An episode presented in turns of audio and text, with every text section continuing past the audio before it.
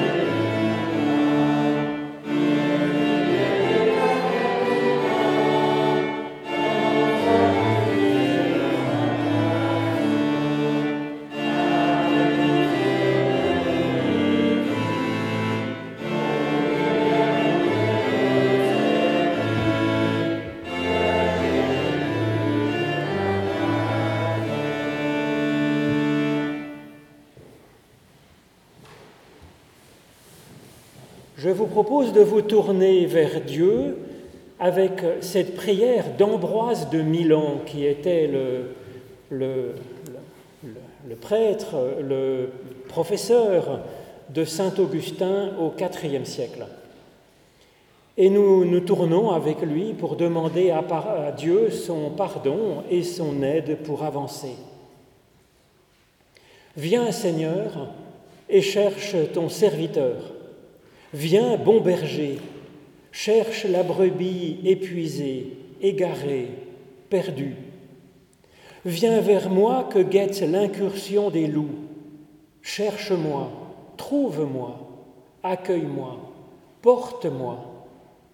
Viens donc, Seigneur, et chercher ta brebis. Viens toi-même et porte-moi, toi, qui es salutaire à ceux qui sont perdus toi qui es le repos des fatigués, toi qui es vivifiant pour les mourants, viens et il y aura le salut sur la terre et la joie au ciel.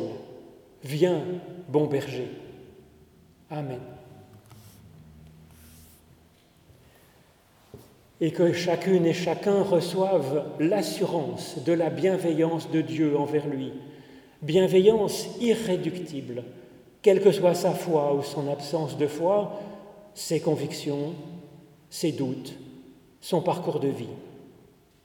Lève-toi et va, nous dit Jésus-Christ, tes péchés sont déjà pardonnés. Ta foi t'a sauvé, avance dans la paix. Que chacun reçoive ainsi de naître, de ressusciter, de grandir, d'avancer et de porter des fruits de grâce. Nous chantons notre reconnaissance à Dieu avec le cantique 34, 15, Mon Rédempteur est vivant.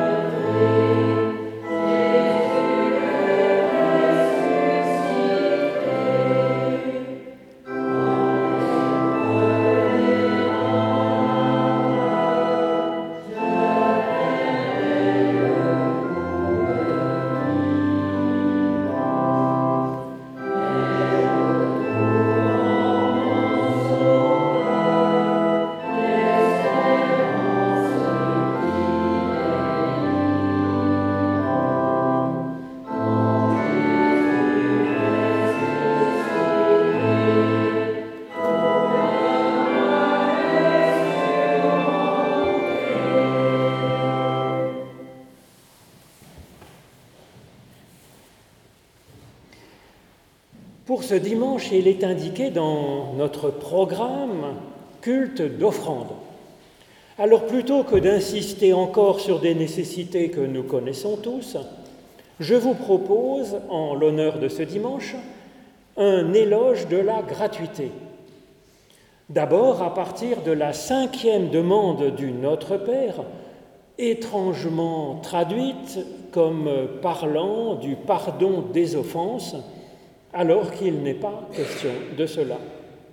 Et puis aussi à partir d'un récit inspirant où l'Évangile nous présente un centurion romain comme modèle de foi. D'abord donc dans l'Évangile de Jésus-Christ selon Matthieu au chapitre 6, les versets 5 à 15. Lorsque vous priez, nous dit Jésus, vous ne serez pas comme les hypocrites ils aiment à prier debout dans les synagogues et au coin des rues afin de briller aux yeux des humains. Amen, je vous le dis, ils reçoivent leur salaire. Mais toi, quand tu pries, entre dans ta chambre et fermant la porte, prie ton Père qui est là dans le secret, et ton Père, voyant dans le secret, te donnera en retour. Quand vous priez, ne rabâchez pas comme font les païens qui s'imaginent que par l'accumulation de paroles ils seront exaucés. Ne leur ressemblez pas. Votre Père sait de quoi vous avez besoin avant même que vous le lui demandiez. Vous donc priez ainsi. Notre Père qui es aux cieux, que ton nom soit sanctifié, que ton règne vienne que ta volonté advienne sur la terre comme au ciel. Donne-nous aujourd'hui notre pain pour ce jour. Remets-nous nos dettes, comme nous aussi nous avons remis à nos débiteurs. Ne nous fais pas entrer dans l'épreuve, mais délivre-nous du mal. En effet, si vous écartez leurs fautes aux humains, votre Père céleste le fera aussi pour vous. Mais si vous ne le faites pas aux humains, votre Père n'écartera pas non plus vos fautes.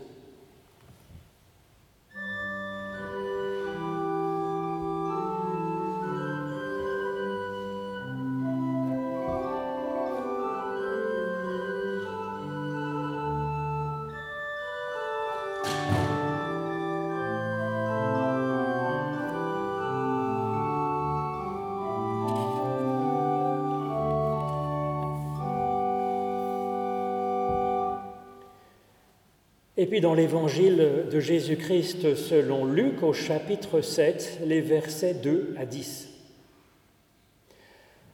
Un centurion avait un esclave malade sur le point de mourir et qu'il appréciait beaucoup. Ayant entendu parler de Jésus, il, envoya vers lui quelques autorités judéennes pour le prier de venir sauver son esclave. Arrivés auprès de Jésus, ceux-ci euh, le priaient ardemment en disant Il mérite que tu lui accordes cela, car il aime notre nation et il a bâti notre synagogue. Jésus faisait route avec eux et déjà il n'était plus très loin de la maison quand le centurion envoya des amis pour lui dire Seigneur, ne te donne pas cette peine, car je ne suis pas digne que tu entres sous mon toit. C'est pour cela que je ne me suis pas mis moi-même considéré comme digne de venir jusqu'à toi, mais dis seulement une parole et mon serviteur sera guéri. En entendant ces mots, Jésus fut plein d'admiration pour lui. Il se tourna vers la foule qui le suivait et dit, Je vous le déclare, même en Israël, je n'ai pas trouvé une telle foi. Et de retour à la maison, les envoyés trouvèrent l'esclave en bonne santé. Ô Éternel notre Dieu, fais que par l'étude de ces écritures anciennes, nous puissions maintenant nous ouvrir à ton souffle de vie. Au nom de Jésus-Christ. Amen.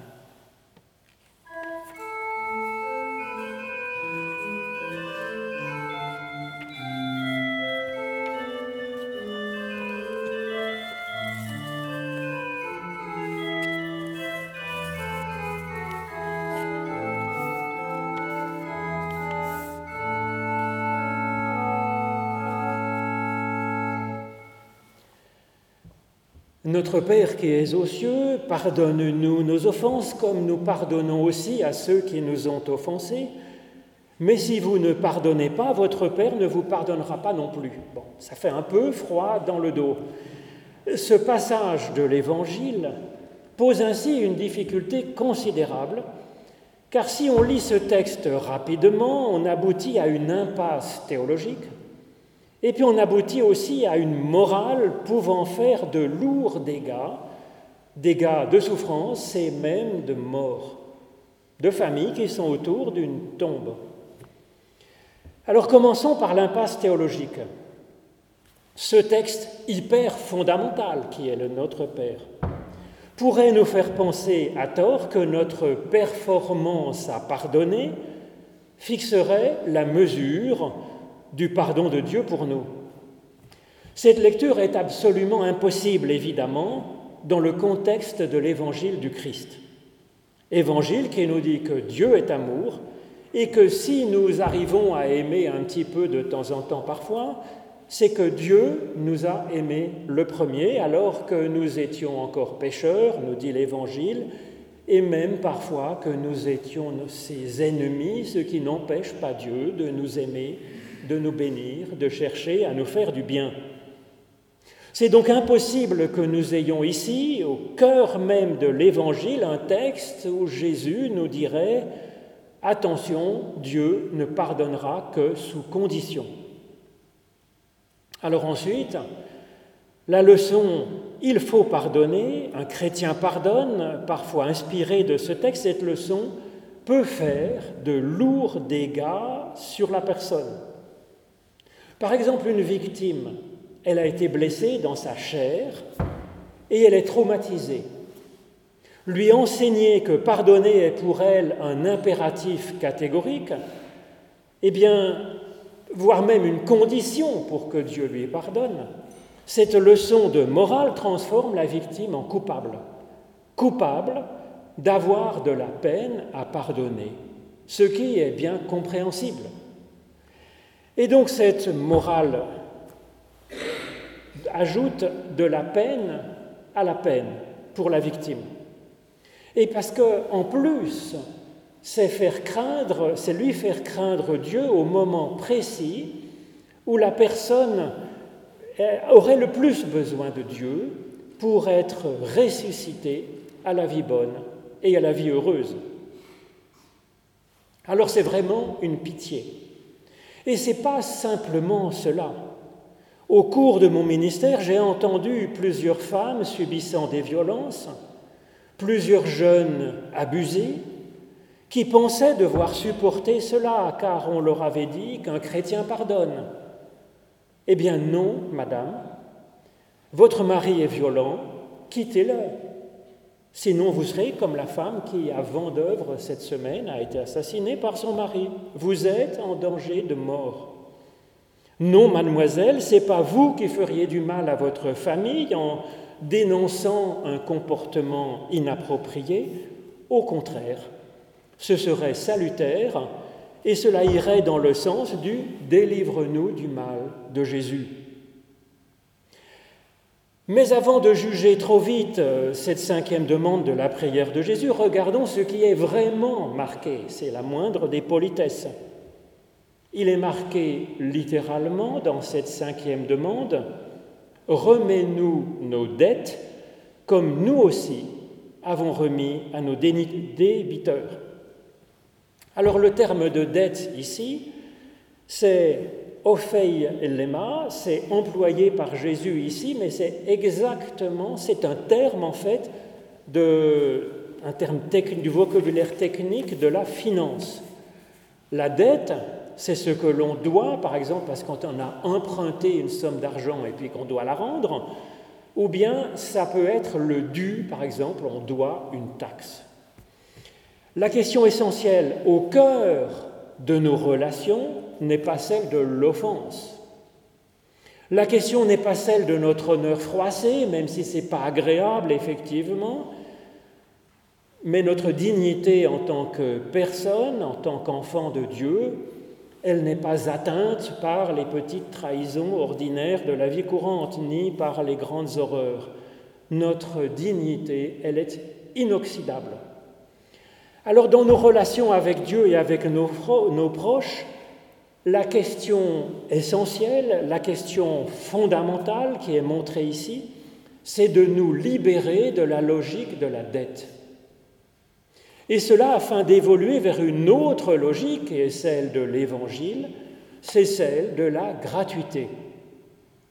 Alors bien entendu, on ne parle pas ici de savoir si l'on prend un emprunt pour acheter sa maison ou non, ni d'espérer avoir le pain gratuit quand on va à la Migros. La question, c'est bien de rechercher ce qui, tisse de belles alliances entre nous et avec Dieu. Et pour cela, eh bien, de nous libérer de la logique de la dette.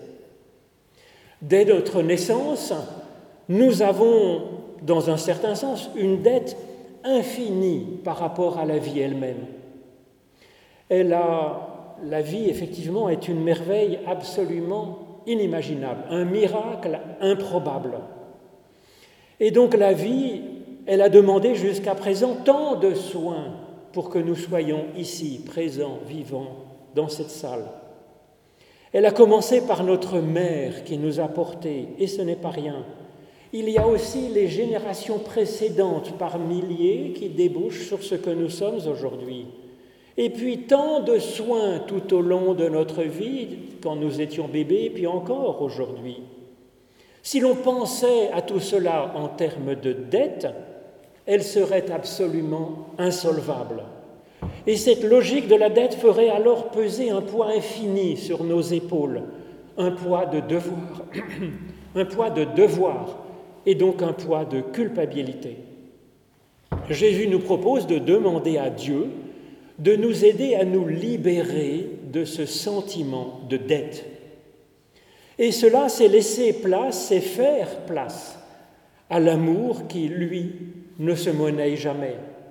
C'est laisser place à la gratitude, à l'affection, à la complicité, à la tendresse, et puis au geste de libre bonne volonté.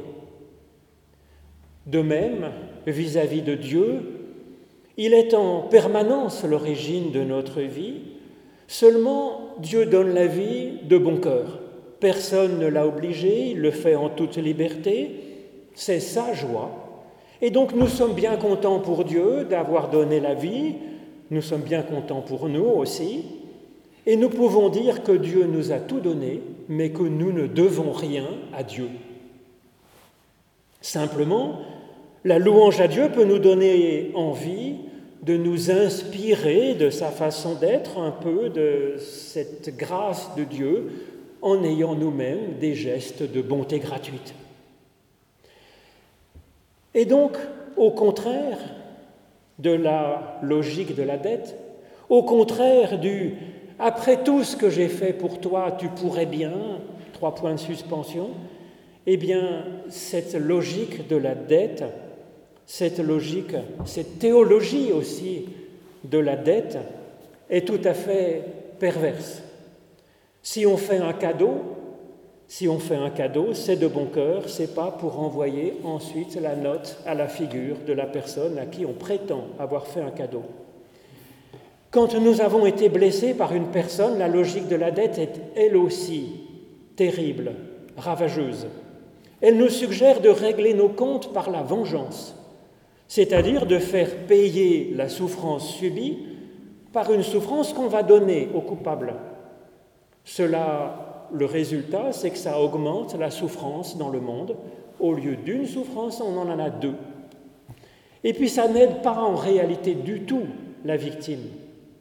Déjà, elle avait été blessée, blessée d'avoir souffert, mais la logique de la dette fait qu'elle est, qu'elle est comme contaminée par le mal subi en devenant elle-même source de souffrance, ce qui n'est bon pour personne. Hélas, cette logique du donnant-donnant a été survendue avec une épouvantable théorie du Christ qui aurait dû quoi Payer la note en rançon pour nos péchés. Et cela afin de calmer la justice d'un Dieu qui serait lui aussi soumis à cette logique de la dette. Cette théologie épouvantable repose elle aussi sur des traductions fautives, mais c'est une autre histoire. Au contraire, la prière de Jésus est pour nous libérer de cette logique de la dette. Elle nous permet de comprendre aussi cette logique de la grâce, ce qui semblait menaçant en première lecture. Si vous ne pardonnez pas, vous ne serez pas pardonné.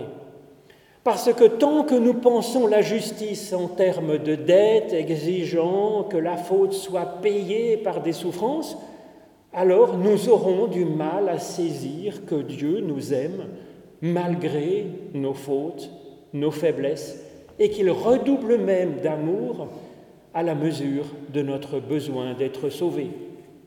Ce n'est pas que Dieu cesserait de nous aimer si nous n'arrivons pas à pardonner, bien sûr, c'est seulement nous qui aurions du mal à faire place à la confiance en Dieu, alors même que nous ne sommes pas à la hauteur. Et c'est bien dommage, car c'est quand nous sommes faibles que nous avons besoin de Dieu. Alors d'ailleurs, que signifie ce terme de pardonner que nous avons ici? Ce terme est en grec aphiémi. Aphiémi, ça vient de apo, loin d'eux, et de Yémi, envoyé. Et donc la question n'est pas celle d'une amnistie, ni de celle de payer quoi que ce soit pour en solde de tout compte. La question c'est d'envoyer au loin ce qui est mauvais, ce qui est source de souffrance. Cela veut dire d'abord faire en sorte que la victime se porte mieux, d'abord, et puis cela veut dire aussi que le coupable soit guéri de son problème, parce qu'il en a un de problème, puisqu'il a été source de souffrance et de mal, et en particulier de le soigner pour éviter de futures nouvelles victimes. Cette aphiémie, c'est une logique de soin en vue du bien. Ce n'est pas simplement un effacement euh, de l'ardoise, ce n'est pas simplement une amnistie, c'est un soin pour écarter le mal. Ce travail ne peut être fait si on est dans la logique de la dette à venger ou dans celle du pardon comme une amnistie, parce que ça ne règle rien en fait. Ce serait comme si un médecin disait à une personne, je te pardonne votre appendicite, je vous pardonne votre Covid, allez en paix. C'est bien sympa, mais cette absolution ne va pas suffire à nous délivrer du mal. Et la personne, avec son Covid, va batifoler à gauche et à droite, sûre de que tout va bien. Ce qui est donc demandé ici par Jésus dans sa prière, c'est de nous aider à mettre fin à cette logique de, de la dette afin d'entrer dans la logique de la bonté gratuite, choisie librement, sans obligation, sans chantage ni menace, juste parce que c'est si bon d'arriver à être un petit peu bon de temps en temps, à l'image de Dieu en fait. Et alors c'est ce qui illustre, je trouve, magnifiquement cet épisode de Jésus avec un centurion romain. La bonté gratuite est ici présente à tous les niveaux. C'est librement que le centurion décide d'aider un esclave insignifiant. C'est librement que le centurion a construit une synagogue dont lui-même n'avait pas l'usage, puisqu'il adore plutôt l'empereur comme Dieu. C'est librement que les Judéens répondent à la demande du centurion, c'est par gratitude, mais ils n'ont plus besoin de, lui, puisque la synagogue est déjà construite. Jésus agit alors qu'il ne devait rien ni au centurion, ni aux autorités religieuses, ni aux serviteurs. Mais donc, cette bonté créatrice gratuite, c'est ce qu'on appelle parfois la grâce dans notre jargon théologique. On voit dans cette histoire ce qui peut donner envie de vivre cette grâce. C'est l'estime de l'autre, c'est la gratitude, c'est l'affection, c'est la générosité, ou la simple envie de faire du bien, ce sentiment que c'est notre vocation. Cette capacité nous a été donnée avec le souffle divin donné à toute personne et qui fait de nous un animal spirituel sensible à la grâce, qui fait que la grâce que nous recevons fait comme résonance en nous pour nous donner envie, à notre tour, de faire preuve de bonté. Et c'est à Dieu que nous pouvons demander d'en être toujours plus la source, comme nous en sommes le récepteur, le bénéficiaire. Alors il n'y a par définition de grâce que si l'on n'était pas obligé à cette bonté d'agir par devoir. Et il n'y a de grâce que si l'on essaye que la personne que nous avons aidée ne se sente pas en dette vis-à-vis de nous. Alors ce n'est pas facile et ça ne dépend pas que de nous que la personne ne se sente pas en dette, mais quand même ça mérite d'essayer qu'il en soit ainsi. Parfois même, comme ici, l'élan de grâce prend des libertés incroyables par rapport aux droits et aux devoirs de la personne humaine dans une société constituée. Il n'est pas correct qu'un centurion se fasse serviteur de son esclave. C'est marcher sur la tête. Il n'est pas correct qu'un responsable religieux aille supplier un libéral incontrôlable comme ce Jésus. Ce n'est pas correct que le Christ, l'envoyé de Dieu, aide des hommes comme ces soldats romains rendant un culte à César et connu pour leur efficacité redoutable dans les combats pour envahir les peuples environnants. Ce n'est pas de la bonne théologie de la part de Jésus de célébrer à voix forte la foi de ce centurion romain sous le seul prétexte qu'il a donné l'impulsion de grâce à une chaîne de personnes absolument improbables pour finalement déboucher au fait que Jésus puisse sauver cet homme sans secours. Il y a de la hardiesse dans la grâce. Dieu en est l'exemple ultime. Il s'affranchit des, des, tendances physiques de la nature en créant la vie. Dieu s'affranchit de l'équité quand il part à la recherche de la brebis perdue, brebis qui ne s'excuse même pas de s'être bêtement perdue. C'est ce Dieu de la grâce que Jésus-Christ nous fait connaître par ses paroles, par ses gestes, par sa vie et par sa mort. Alors oui, comme nous le voyons ici, la grâce fait des miracles. Elle est incroyablement puissante, mais elle est aussi, je ne vous le cacherai pas, une fragilité. En effet, puisque la grâce nous ouvre le cœur, nous nous exposons à des coups cruels, d'autant plus que la grâce étant au-delà du droit, le droit ne sera, ne sera souvent plus là pour venir à notre secours. Jésus est mort à cause de cela, Rien ne l'obligeait à s'exposer ici, la prudence naturelle le lui déconseillait, mais c'est ainsi que la grâce est venue pour nous dans le monde, et c'est pour cela que nous pouvons maintenant en vivre.